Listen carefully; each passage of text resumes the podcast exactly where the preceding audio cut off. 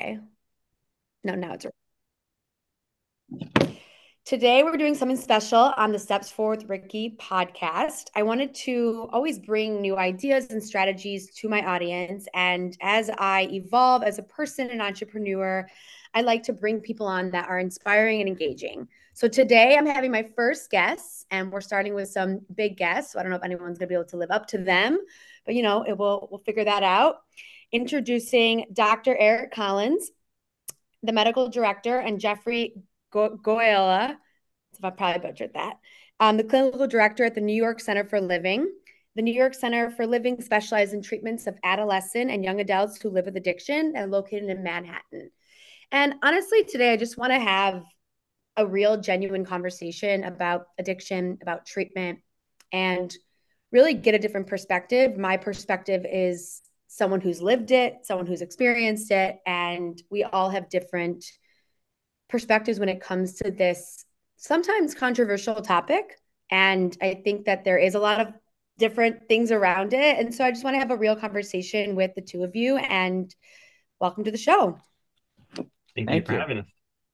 Yeah. So um, I don't know who wants to go first, but maybe you can just give us a little background of who you are and how did you even get into this space and why did you get into this space? Um, Geoffrey, Eric, whoever wants to go first. Go ahead, Geoffrey. Sure. um, so Geoffrey Golia, you were very close with the last name. Oh, sorry. I know, and and but and I'm and I was as of very recently the clinical director of now I've transitioned to director of clinical outreach and education, um, which is more of an externally facing role. Um, I like to say evangelizing about our program and the work that we do to support young people and families, um, and a lot of parent education as well. Shorthand, I kind of backed into this a little bit. I was working in prison reentry for about 10 years. Um, wow. uh, as a as a, a direct practitioner and then eventually as a nonprofit executive and decided I wanted to switch gears, and I ended up um, working at a residential program that served uh, young people with both substance use disorder and mental health issues. Um, and um, through that experience residentially, um, I got acquainted with the New York Center for Living, which is an outpatient program that serves 13 to 30 year old young people and their families with substance use disorders, and uh, made that transition. And 15 months later, um, you know, now moving into this role in which I get to share all the great work that we do um, but I just I've always had a passion for helping young people achieve success in their lives and whatever barriers they had to sort of help to facilitate their growth in that context. And um, and so I'm blessed to be here now and and working with Dr. Collins. That's amazing. Thank you, Dr. Collins. So, uh, thanks, Ricky. Uh, I went to medical school a long time ago in the 80s. And when I was on the medical service, uh, many years ago, I was struck by how many people. Oh wait, I think it just. oh Sorry, I don't know why it froze. I Is it me? I suspect it might be him and a Wi-Fi issue, so we can fix this in post. I'm gonna. I'll text him though. Oh, there he is. You're back. Oh, Eric, you're, you're back now. So you're gonna I, just start I, that over again. I know. I'm so sorry. I realized no, you guys weren't moving. Um, yeah, no. And, and I thought, uh oh, they're not hearing me. Well, anyway, it goes back. It, basically, my interest in working with people with challenges with substance use started really during medical school. When on uh, my medicine rotations, I was struck by how many people at that time with AIDS uh, in the late 80s, when there weren't treatments for AIDS, uh, and, other illnesses, hepatitis uh, and and endocarditis. That's an infection of the heart valves. I was really struck by how many people were in the hospital with um, alcohol and and substance use related problems. So the alcohol problems were liver disease and uh, you know bleeding and uh, stomach ulcers. You know lots of liver problems, but um, so yeah. So I, uh, I I was interested and I uh, got interested. Actually, I had been somewhat interested prior to that during college uh, when a good friend of mine, after her freshman year in college, went into recovery. You know, she started attending AA meetings, and I used to go with her to some of her anniversary meetings. So I got, you know, I got into that, and then uh, I decided to become a psychiatrist uh, because I really liked hearing people's stories. And then I wanted to work in the addiction field. And I've loved the work. A lot of people, you know, like you, Ricky, find a way, one way or another. There's no one size fits all, but a lot of yeah. people find one way or another to get to maintenance of long term sobriety. And for people who don't want that, some get to a point of of much more safe or much less unsafe use and you know they do well with that so you know people can change and although it's hard and this illness does kill you know all too many people of course um, i've found the work very rewarding and it's nice to work at the center for living where we help young people and uh, you know once they turn their lives around most of them have a completely normal and happy life. Um, the illness can relapse, but once they've gone into long term recovery, it's often relatively easy to go back into recovery. Right. So I like to work. Do you think addiction is a disease for everybody? Huh. Well, yeah, that's an interesting question. That's a that's a controversial topic. Um, know. A little controversial, yeah, Dr. Collins. yeah, that's Just... fine. I'm good with that. Um, I mean, because at least we're talking about it and we can agree, even if we disagree, we can agree that we'll disagree. Um, so let me start by saying with every substance that people can develop a, a problem or an addiction to, there the majority of people don't. They either don't mm. like it that much or they like it, but it just never gets in their way, it never causes problems. It never causes distress or impairs the way they function. Um, for the people who develop addiction, it does make sense to me to call it a disease or an illness. Uh, you know, when I look up the definition of an illness, it it's easy to fit addiction into that. Uh, so for the roughly 10 or 15% of the population that develops an addiction of some type, I do think of it as a disease. And part of that is that more and more we've got medical treatments that can make a difference. And so, you know, I, am a physician. I trained in the medical yeah. model, the disease model, and I'm interested in in helping people find medications that can help, not just medications. I love 12 step. I think people can work with 12 step. I love cognitive behavioral therapies for addiction. As I said, there's no one size fits all. Everybody yeah. has a different path. Um, all those approaches still, for me, fit into the medical model or the disease model of addiction. So that that's a long-winded answer to say yes, I do think it's a disease for the people who have the disease, and the majority yeah. of people never develop the disease. And I think we can agree that there's all like if you just think about diseases, there are cures for diseases. So I think not always. There are lots of diseases always. for which right. there is no cure, and I That's don't think true. it's a cure for addiction. Mm.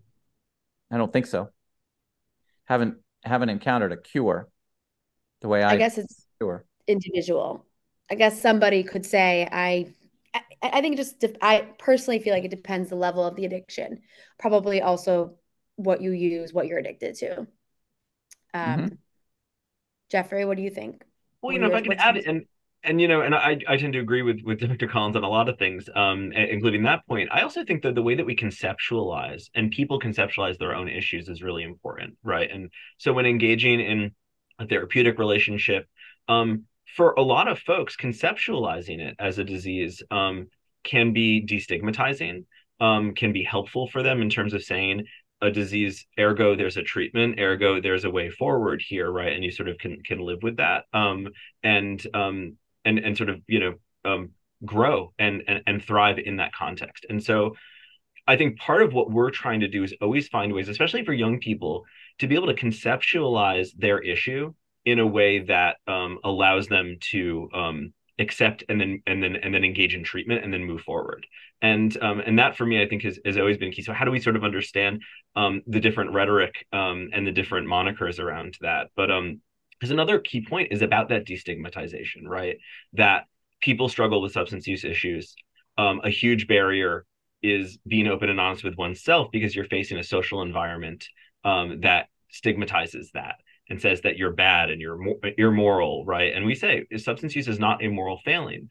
Sometimes we don't act well towards ourselves and other people in active use, and that's one reason that we should seek recovery and seek assistance. So anything we can do to conceptualize it in a way that allows people to step into their treatment and own that treatment and build motivation towards their own recovery, right, is you know is going to be the, the the work, so to speak. Yeah, that makes sense. Just... I've always what? Well, I was just going to add to that. I totally agree with that. The idea that the disease model for many people destigmatizes it and changes it from a moral failing. That said, which is the way some people view it. That said, you know, sometimes the disease model or the idea of a disease, addiction as disease, feels stigmatizing. And yeah, I was both ways. Oh, okay. We're on the same page. I mean, yeah. I, I, I, get that, but yeah. yeah. It's uh kind of reminds me of so I'm ADHD. Um, I was diagnosed with ADHD when I was seven years old. I was put on Adderall when I was seven years old, and I was on it for 28 years yeah, I just got off it six months ago. Um, well after, thank you. I was on 80 to 100 milligrams a day, which is substantial. Yeah. It's a big dose for, you know, just anybody. But, um, and I was, I, there's a stigma with being ADHD. Like, you are this, right? Like you need this treatment, you need this medicine, you can't focus. You're essentially someone saying like you're different here. If if you're so different, here's something that makes you less different. And everyone's different in that diagnosis. I would say that they consider ADHD to be a disease or a mental disorder, whatever whatever they categorize it as. For me, it really became this thing that I didn't understand my brain and because I had no one educating me about my brain, I just thought that I was an addict because I was addicted to everything. It made me so stimulated that I craved so much dopamine. Now, everyone's different. Um, and I only say this because I believe that if I was taught about my brain and I was educated about it and I understood what was different about me and what dopamine and the nervous system and all these different things, I truly believe that I could have learned to live with my ADHD.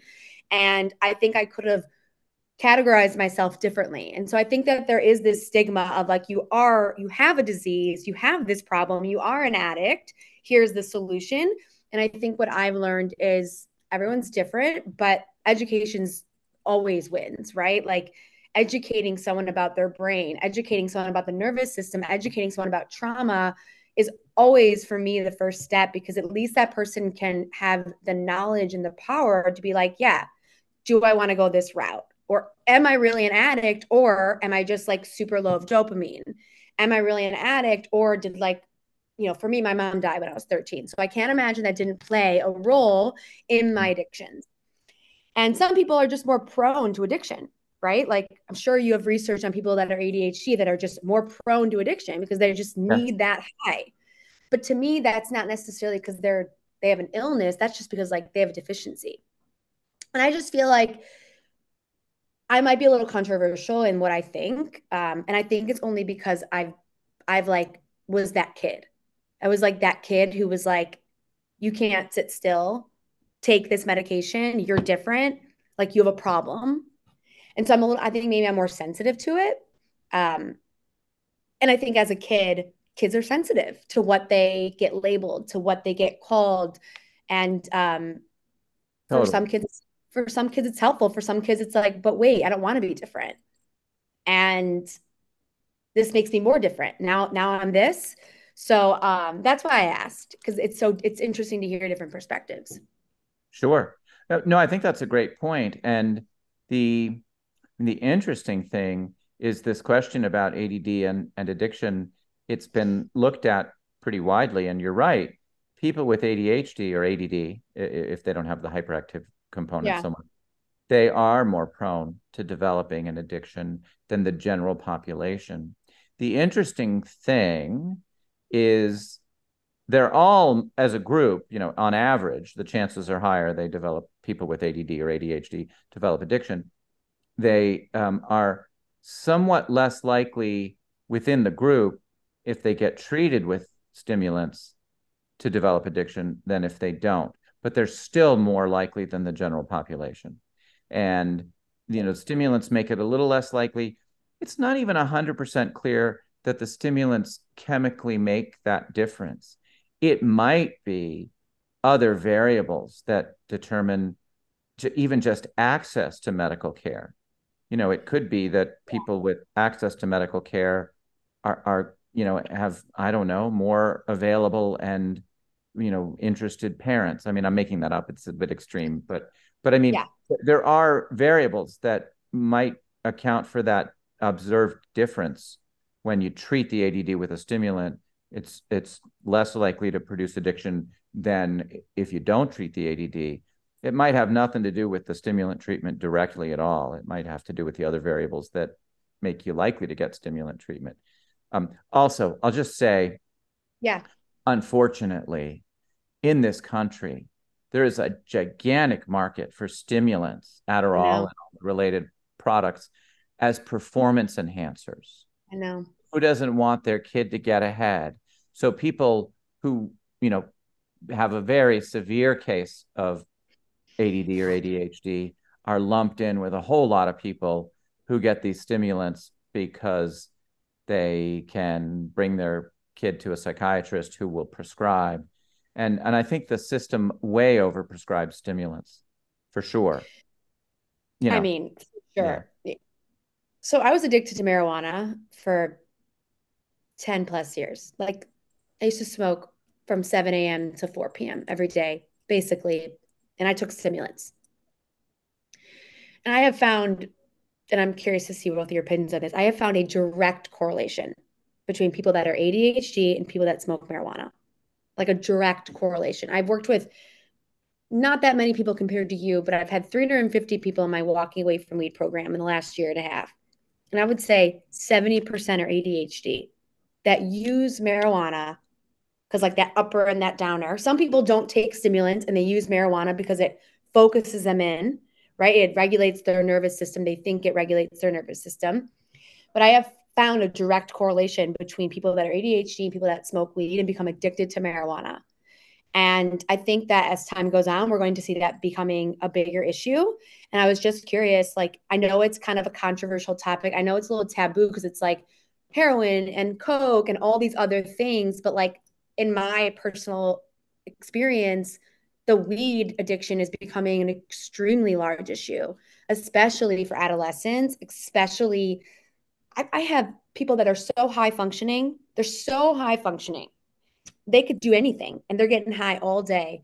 And it seems to be an overlooked topic. And I think that at least I feel like I've opened a door to it just because I've experienced it. And I'm like, am I crazy? Am I the only person here that gets that smokes all day.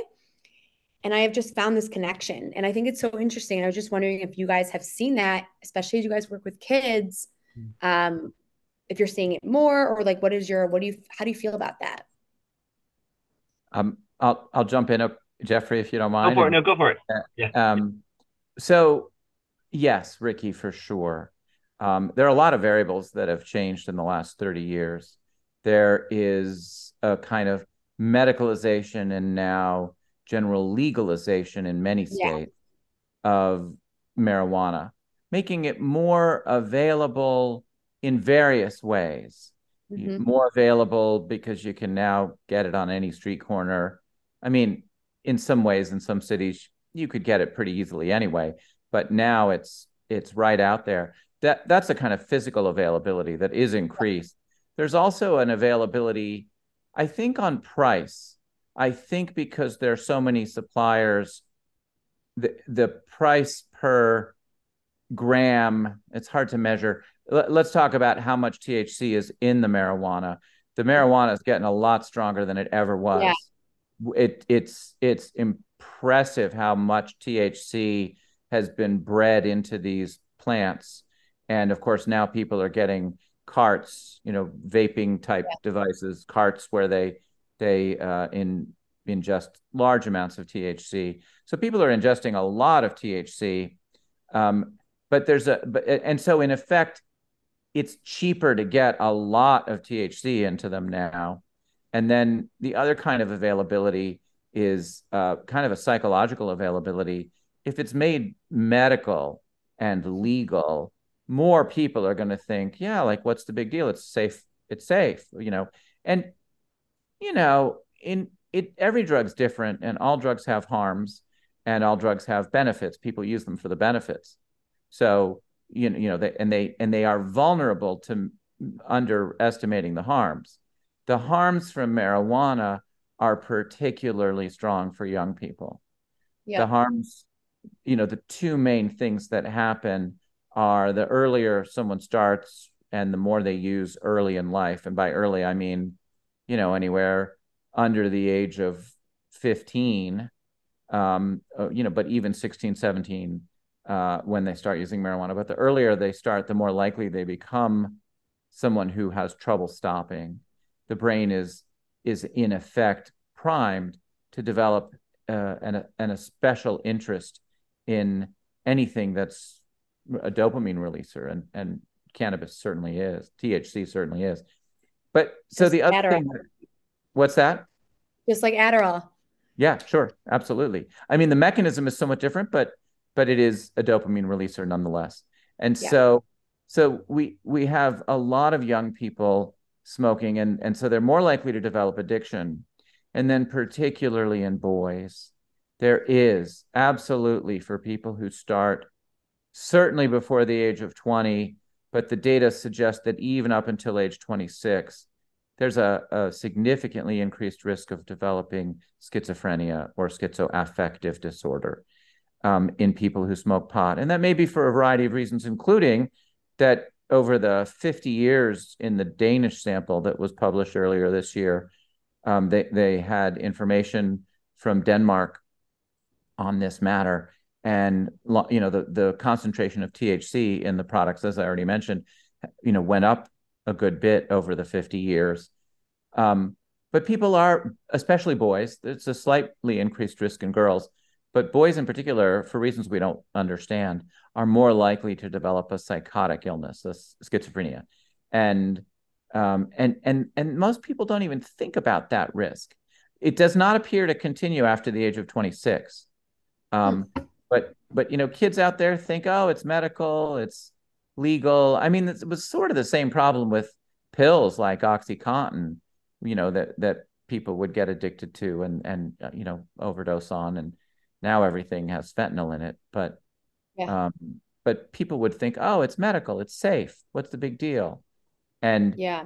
So anyway, there were there were those three elements of availability. Uh, you know, physical availability. It's it's it's around even more places price availability it's easier to get some you know with not that much money and psychological availability because people realize it or think mistakenly that it's completely safe so use has gone up tremendously and um, as as we already discussed adhd and add confer a greater risk of uh, well, well you could sit you could consider add and adhd good for a population because the people with add and adhd through the evolution of humankind might have been the people who went off and took the adventures mm-hmm. and discovered things and were just more impulsive and you know as a as a population it probably is good for a population to have people with ADD and ADHD as an individual it can get in the way sometimes you know and and you know and and then you know we, we have that conflict there but anyway yeah I, we know that there's that connection between ADD and addiction for sure. And it's um I didn't know that. Like I did not know that growing up. Mm. Like I just thought. I was crazy.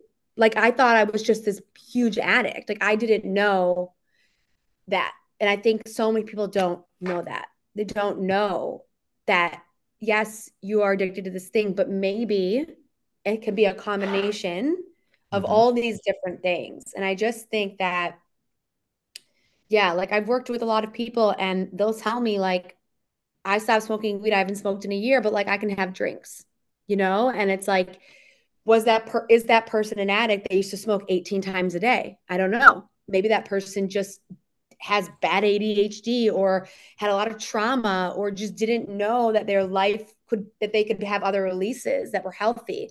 Mm-hmm. So I think like it's just this interesting conversation of like everyone, I think I just feel like everyone, because of the way they grow up and because of their brain, is so different. Just yeah. wish someone had taught me about my brain growing up. I think I would have understood myself more. Lee, you yeah. bring up two really important points. Um, one is the, the the the concept of psychoeducation, right? And and I actually mentioned this in an earlier talk I had today, which was also about social emotional learning, right? That in various communities, in the family system, in schools, and other places, we're really robustly talking about feelings and emotions and yeah. and, people's sort of um, relationships with each other. Um, and psychoeducation, and we do a fair bit of psychoeducation in our program here as part of our group therapy curriculum so we do our you know our dialectical behavioral therapy skills uh, around distress tolerance and, and and emotion regulation mindfulness and and interpersonal effectiveness we do a fair bit of psychoeducation around addiction in the brain and you know and um, um, also the social context as part of that psychoeducation that I think Dr. Collins spoke to really well. So that's really key, right? You know, knowledge is power. And while insight, to quote Dr. Collins, is somewhat overrated, it's never a bad idea to still give people that information because for a lot of folks they can take that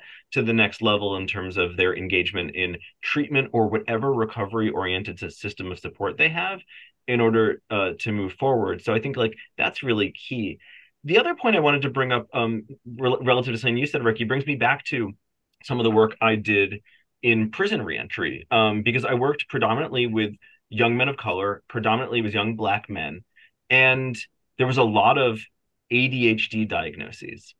Oh, and when really? you scratched beneath the surface a little bit, what you tended to find was a lot of trauma that mm. had been misdiagnosed um, because you know the responses to trauma um, in um, you know difficult neighborhoods in difficult family systems um, was kind of looked a little bit like attention deficit and hyperactive yeah. disorder but in fact right had more i think i think as as you know somebody really took a look um, actually represented more um, of a trauma experience. And so I think that um, that's always something to be mindful of is really good care involves a you know a, a, diagnosis should point to a treatment. And that diagnosis has to be very thoughtful has to be done by someone who really knows what they're knows what they're doing so that you can be as accurate as possible even in sort of the provisional nature of it. You have to be as you know accurate as possible so you really can assist that person in moving forward. And their consent informed consent and engagement in that process is also really important. Yeah.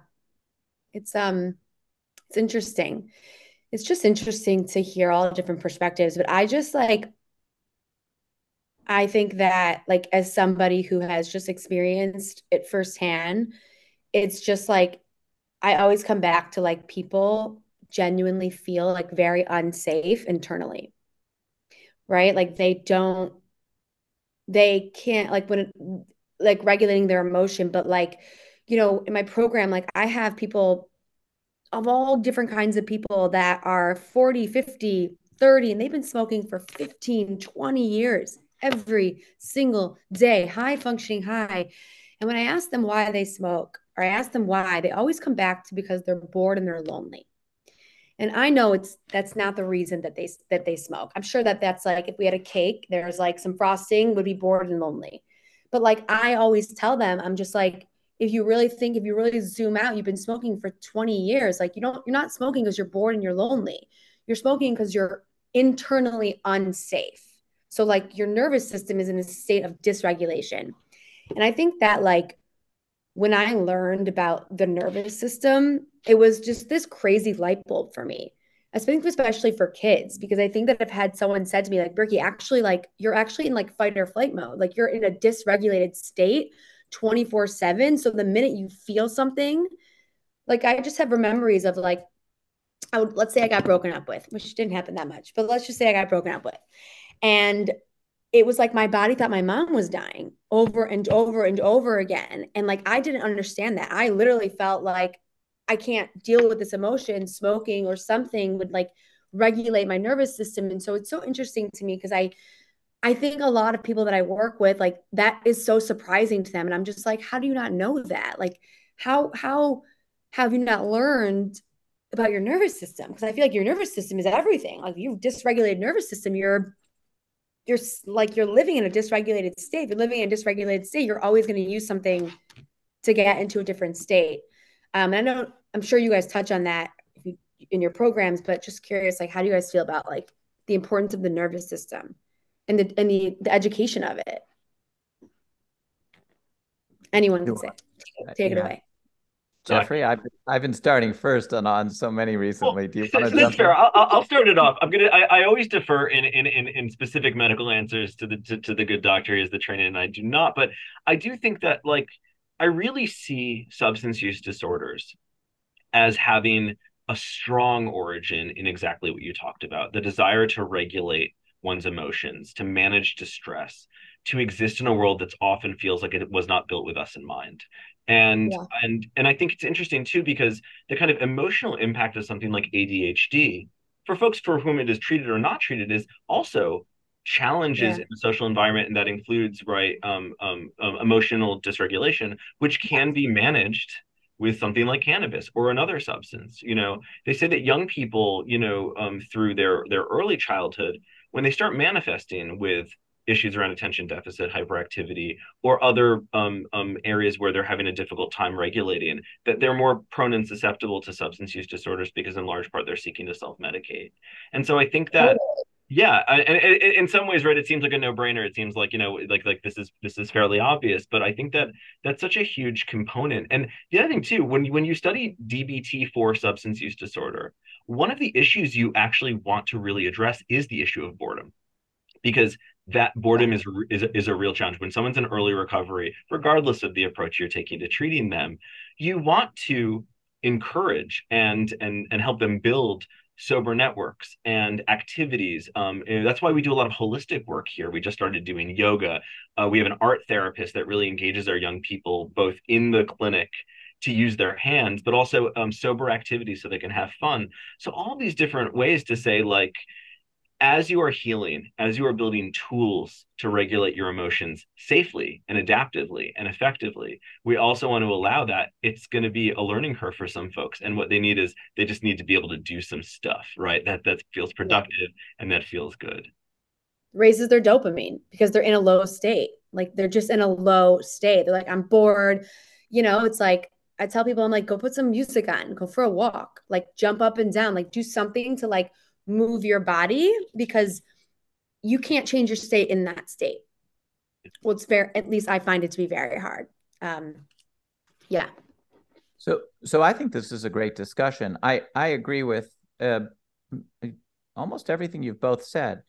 The brain gets when when a person uses drugs regularly, the brain gets used to having dopamine overcharged, you know, juiced and um, it, different chemicals do it in different ways, but the body and brain get used to chemically provided excess or extra dopamine. And so when someone doesn't smoke or take a stimulant or whatever their drug is, um, their brain doesn't have the ability to get there easily or naturally. And they've become used to having a lot more dopamine around. Dopamine mm-hmm. is, I mean, it's, it, it's too simple to call it the pleasure chemical, but but it's also not inaccurate to say, you know, it's an important component of pleasure, and certain kinds of pleasure that make you want to do the thing again, like eating right. or being sexually active or using drugs um, or other things, you know, being socially involved and uh, you know getting getting that kind of dopamine reinforcement.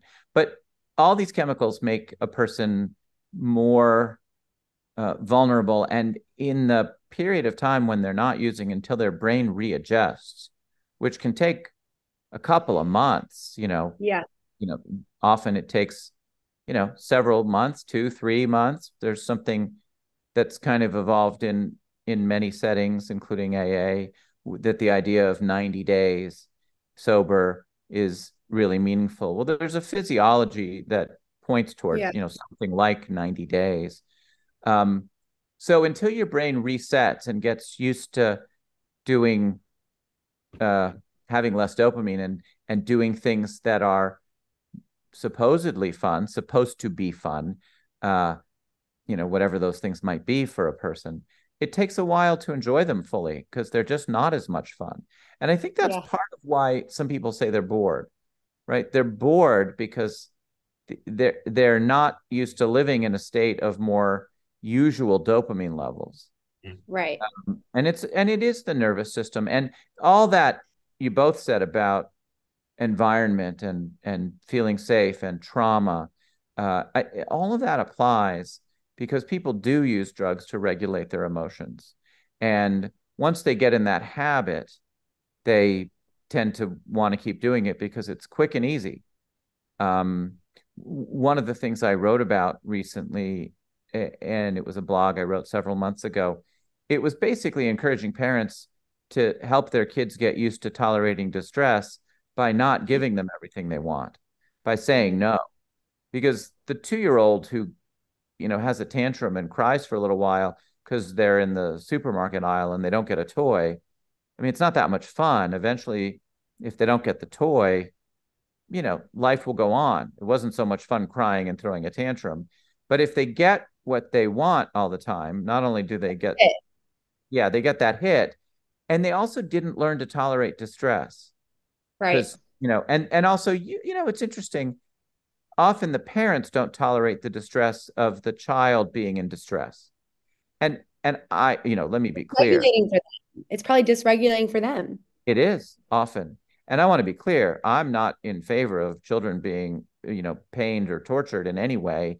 Um, but you can say no to them when they want a toy, uh, yeah. you know, and and, and you know, you, you, it's a hidden blessing of not being well off financially you know if you can't buy them the toy then you can just basically say we can't afford that toy and you move on. But the but it's harder for people who can afford the toy because they can make the child happy in the short term and that seems like a recipe right. for for you know making a happy child. I actually think it's quite the opposite. It's a recipe for making a child who doesn't get used to the normal pains of life. And right. and and by the way, you said something really I thought very profound, Ricky. Whenever you had a breakup, I'm glad it wasn't so many. Many of us have had many breakups, but but but um, when you uh, when you lost a relationship, it felt like you were losing, you know, that primary relationship with your mom. I thought that was so poignant, and it makes a lot of sense. And that's an unpleasant feeling. Um, you know, I guess my suggestion for anyone who loses their parent at a young age is is finding a way to help them work through it.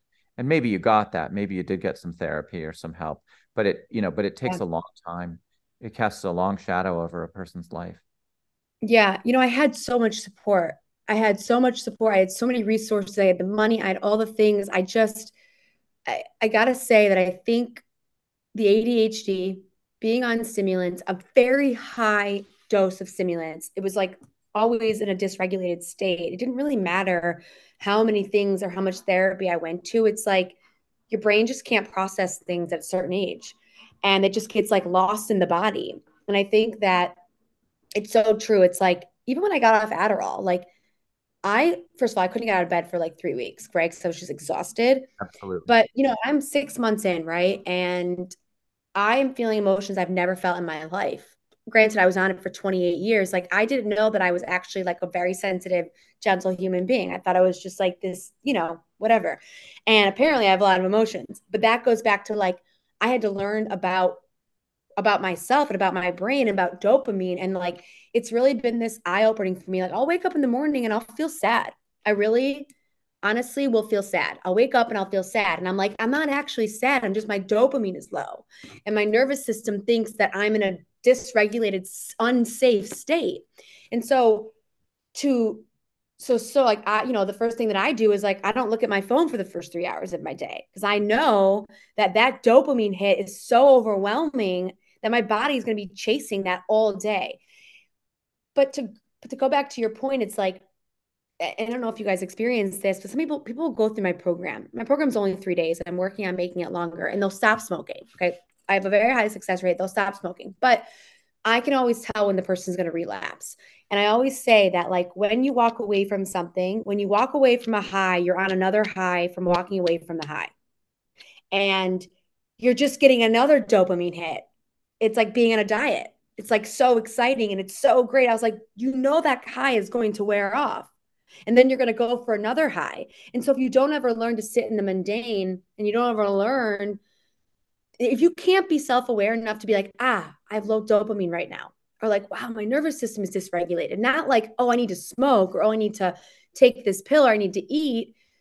And I think that that self awareness for people, because when you separate them from their addiction, they feel like it's not about that thing and that they can be like, oh, wait, no, I don't want to get high. I just want a high.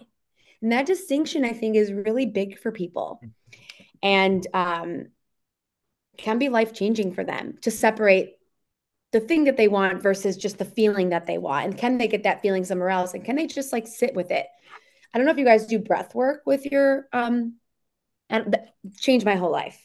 Breath work fundamentally changed the way that I got through at getting off Adderall. Um, it's crazy.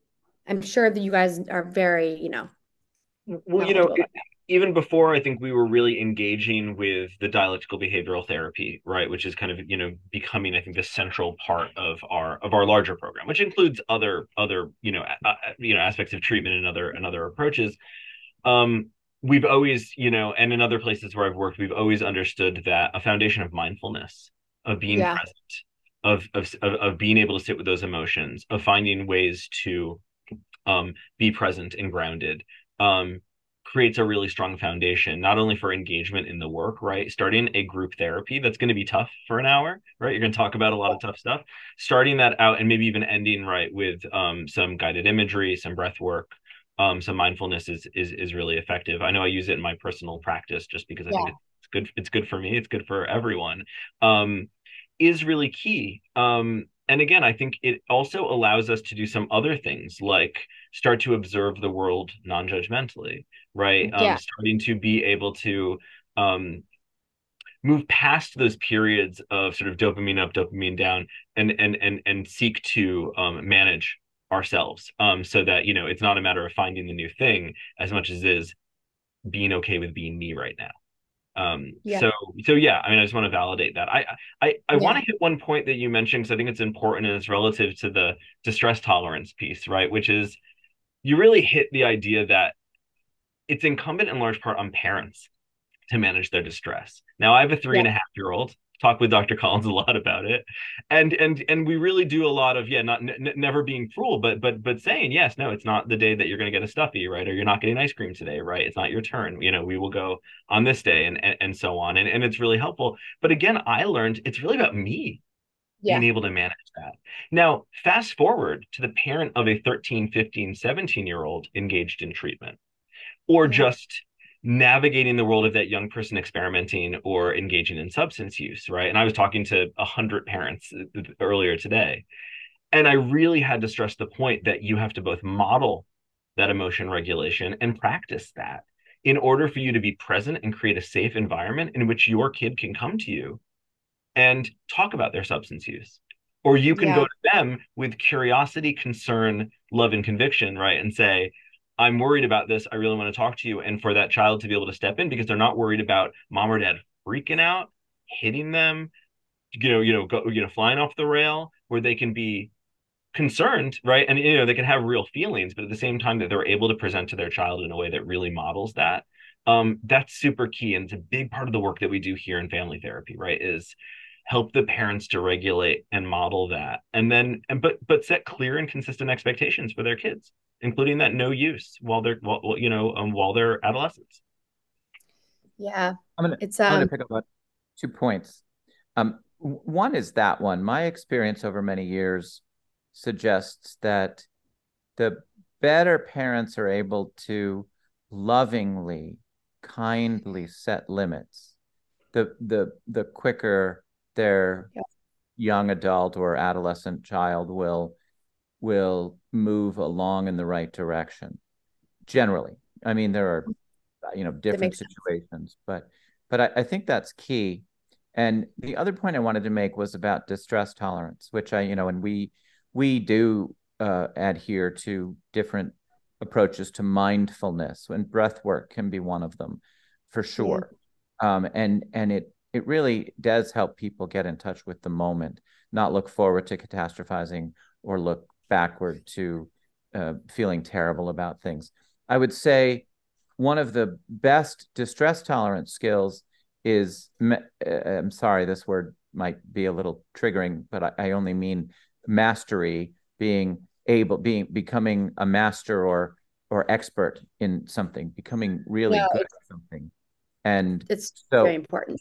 Yeah. And so the word typically historically used has been mastery, that is mastering a, a subject or a, a skill. It could be good being good at a sport or music or art yeah. or school or mechanics run you know but getting good at something goes a long way to giving people those more stable and reasonable dopamine uh, yeah. responses that they need and it also in many cases helps provide a livelihood. Mm-hmm. so you know it's good yeah. in many.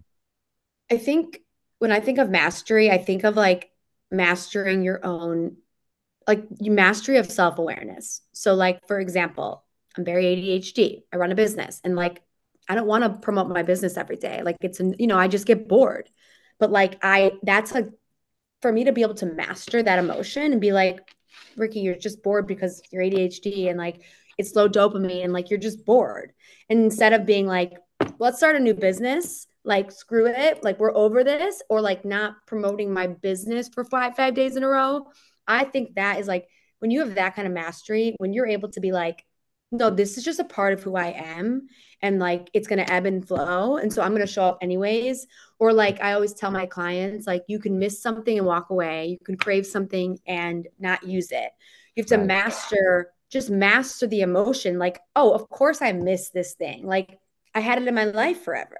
Like, of yeah. course I want, want to text this person. Like I love them. But like, and I always tell them, like, I always use the word like that makes sense because it makes sense that I would not want to promote my business five days in a row because it's boring. I'm bored. It makes sense that I would want to use something because I'm low dopamine. And so that has been life changing for me because I can hold myself accountable instead of being like, instead of resisting it, right? Like, oh, I, I can't crave this, or like, I can't miss this, or I can't want this. And it's like, no, you can and you will, and it's fine. And let's master that emotion. And like, you can still make like a different choice. Yeah.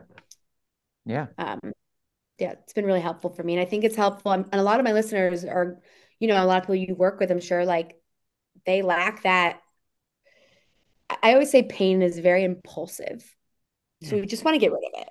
We're like, yeah. oh, we have a cut, let's have a band-aid. Like we have a feeling, let's do something to get rid of it. And so that's why I think the breath work is so important because it literally like takes you out of that state. Yeah. And I think it's for some people, like they can't always talk about their feelings because talking about it just kind of relives it for them. So I always tell people, like, can you change your physical state first? And can you master that, changing your physical state?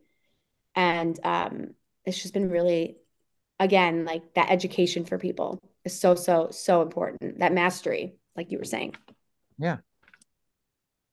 There's a dialectic here, though, that I think is important because I I trend towards concepts of mastery and discipline, right? I say to people, mindfulness is a discipline, you know, and and and I think of my brother actually who says if you can't meditate for a minute, meditate for an hour. Um, and I always kind yes. of give him a little smirk when he says that. But but but I think you know what what what what we what we say to folks is that to some extent this is work, right? If you're doing you know skills work around emotion regulation if you're doing mindfulness like you have to actually do the work and so there's a yeah. sense of discipline and mastery there but i love the and there's also the radical acceptance that you yeah. accept where you are in that moment and sometimes you're not there right and sometimes you know and, and or you're not ready to embark on that right to hold those and to say yeah. when i'm not feeling disciplined when i'm not feeling mastery when i'm not feeling willing i'm feeling willful i can accept that that is where i am at now doesn't it's not permanent it's right. temporary. And i ought not judge myself in that moment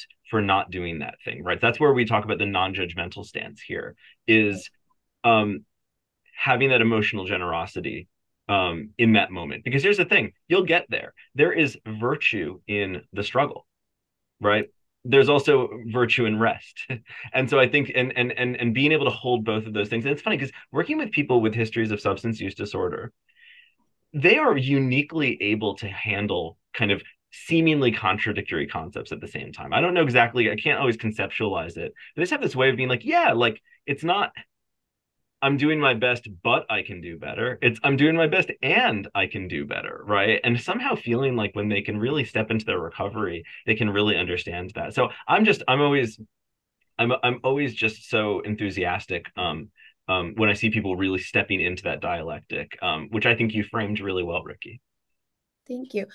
Something else that I found to be incredibly helpful, and I think that this is a hard part for parents, is the relatability I have found that the more that a child can relate to the person who's speaking, the person who's experienced it, just the the better. The the more like I remember I went into this treatment center recently. I did a, a talk, and some of these people are addicted to heroin, addicted to marijuana, whatever. I shared my story, and I was like very real with them. I was like, guys, I used to smoke this many times a day. I used to do this. I used to do that, and there was like you know, they came up to me after and they were just like, thank you for making us not feel like we were different. Like thank you for like just being so real about it and being like yeah like that was me and there is this this like i think therapists and doctors and parents and they're all amazing but there's something about the relatability to a kid that i feel like is invaluable and i think the more people can like infuse that into the treatment like bringing people in i know aa does that but just like someone closer to their age that is like, hey, I was you. Like, I get it. Like, I get why you want to do it. And and look at what you can become, look at where you can go. That just seems to be like because I've had a lot of people in my program that have gone to therapy, have gone to rehab, gone to th- gone to all these things. I'm a, I'm pretty much a last resort for people. I'm not offended by it. It's fine. But I just like they come into my program and they're like, "You're last resort," and I'm like, "Why did you sign up?" They're like, "Because I, I, I literally lived your story." And so I just think the story part of treatment is so key too. Um, and I wonder if like, you know, I'm sure that you guys ha- do that, but I found that to be super helpful. Like even when I was getting off Adderall, talking to someone who literally just got off Adderall was like, gave me like this like beacon of hope of like, okay, if this person can do it, like I can do it. And they weren't like a psychiatrist or a therapist, like they didn't know, but they had lived it. And for me, there's something about the lived experience that is just invaluable. The credible um, messenger is a really important component. And so in the work we do, um, peer services, peer support, right? Um, someone who's living a lifestyle of recovery can speak to a young person. And I like to think of it as part of a really helpful multidisciplinary team, right? You know, between a psychiatrist and a therapist and a peer and a sponsor, right? And a mentor all these different people have something to bring, right? And if we're all rowing in the same direction, and if the young person is motivated to utilize those relationships, I think that's key. You know, I'll speak for myself, and, and maybe Dr. Collins has a, has a similar view, but like when I was younger, I related to, to, to clients. I've typically only worked with young people in my career, um, and I, you know, I, I found ways to relate, um, to be relational while also being appropriate, while also being boundaried um you know and as i got older as i lost my hair um you know as i had a family and so forth i've had to shift my the relational dynamic in terms of how i i, I engage folks right? Because i still want to be appropriately authentic. Um and i think that even the folks with letters after our names i think we do seek to appropriately use our experiences along with the other approaches we have. But i agree there is i think a, an important and unique element to, to to a credible messenger um, who can really speak to somebody's experience. Um, and and I tend to think that however the composition of that team is, or maybe it's just that person, right? Yeah. That you know, as long as I think we're we're we're we're engaging that person um, and being centered in that person's experience, I think that we can you know we we can help to facilitate their growth. Hundred percent, I totally agree. Let Let me offer a, an alternative perspective. It won't it won't uh, surprise anyone, I think, given that I'm the old guy in the room. Um, but, You're not old. Um, that well, thanks. But but I mean, um, I think there are people who really want to know that the person they're talking to has been through something similar, has you know is is in recovery, early recovery, wherever it is.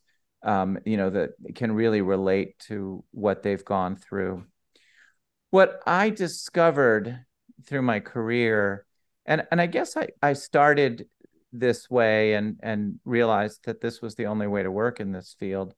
Um, I think the key elements are not to be judgmental and to mm-hmm. recognize and people who've been there aren't judgmental because they you know they get it they're not going to be judgmental of someone who yeah. is doing right now the things they weren't doing all that long ago or maybe it even was long ago but i think being non-judgmental and being um accepting that of something obvious that a lot of people don't get but that people use substances for good reasons maybe they can yeah. use them for not so good reasons but but they use them for reasons that work for them in the moment.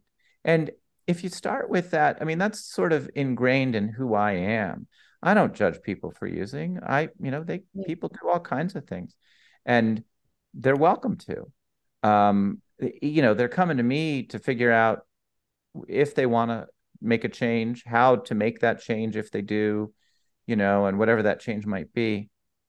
But I've found that you know when people ask me like oh are you are you in recovery and i i don't answer i mean i tell them i say you know what i've discovered is that whether i am or not i surely know a whole lot about your experience and the experience of many people who've gone through similar things and right. you know i i i understand and i don't sit in judgment and i'm here to help you figure out what you want to do and and that's all hmm. you know and yeah. and most people accept that and then some people you know say oh i think you probably did and others say you know you know no i'm sure you never did and you know mm-hmm. obviously the truth is you know somewhere in there but you know or maybe between those but either way um you know i just don't get into it because yeah i i i mean again you know it's not a bad thing that some people mm-hmm. rely on it um or or it helps like it helps people relate to you no question i'm sure ricky no question. Um, so, you know, but the key elements, I think people in recovery already do. They're non judgmental, they're accepting, they get that the drugs do something positive yeah. for people. That's why they're, you know, the people who are using aren't idiots. You know, they're doing they're doing something that works in the short term. So yeah. And so people in recovery automatically, or you know, in early recovery, wherever they are, uh, get that. Right. That makes sense. Yeah either way, I'm so sorry. I, I don't know how much time more. No, you're we, good. We can wrap this up. Let's wrap it up. I have to. I, I thank you for yeah. A pleasure to talk to you and interesting. Thank you. Of course. Thank you guys so much um, for being on the show. And I will put all the information about the New York Center for Living and both of you. And this was really great. And thank you so much. My listeners are going to learn a ton. Thank you. Thank you, Ricky. Really appreciate it. Of course. All right, guys. Have a good one. You too. Bye.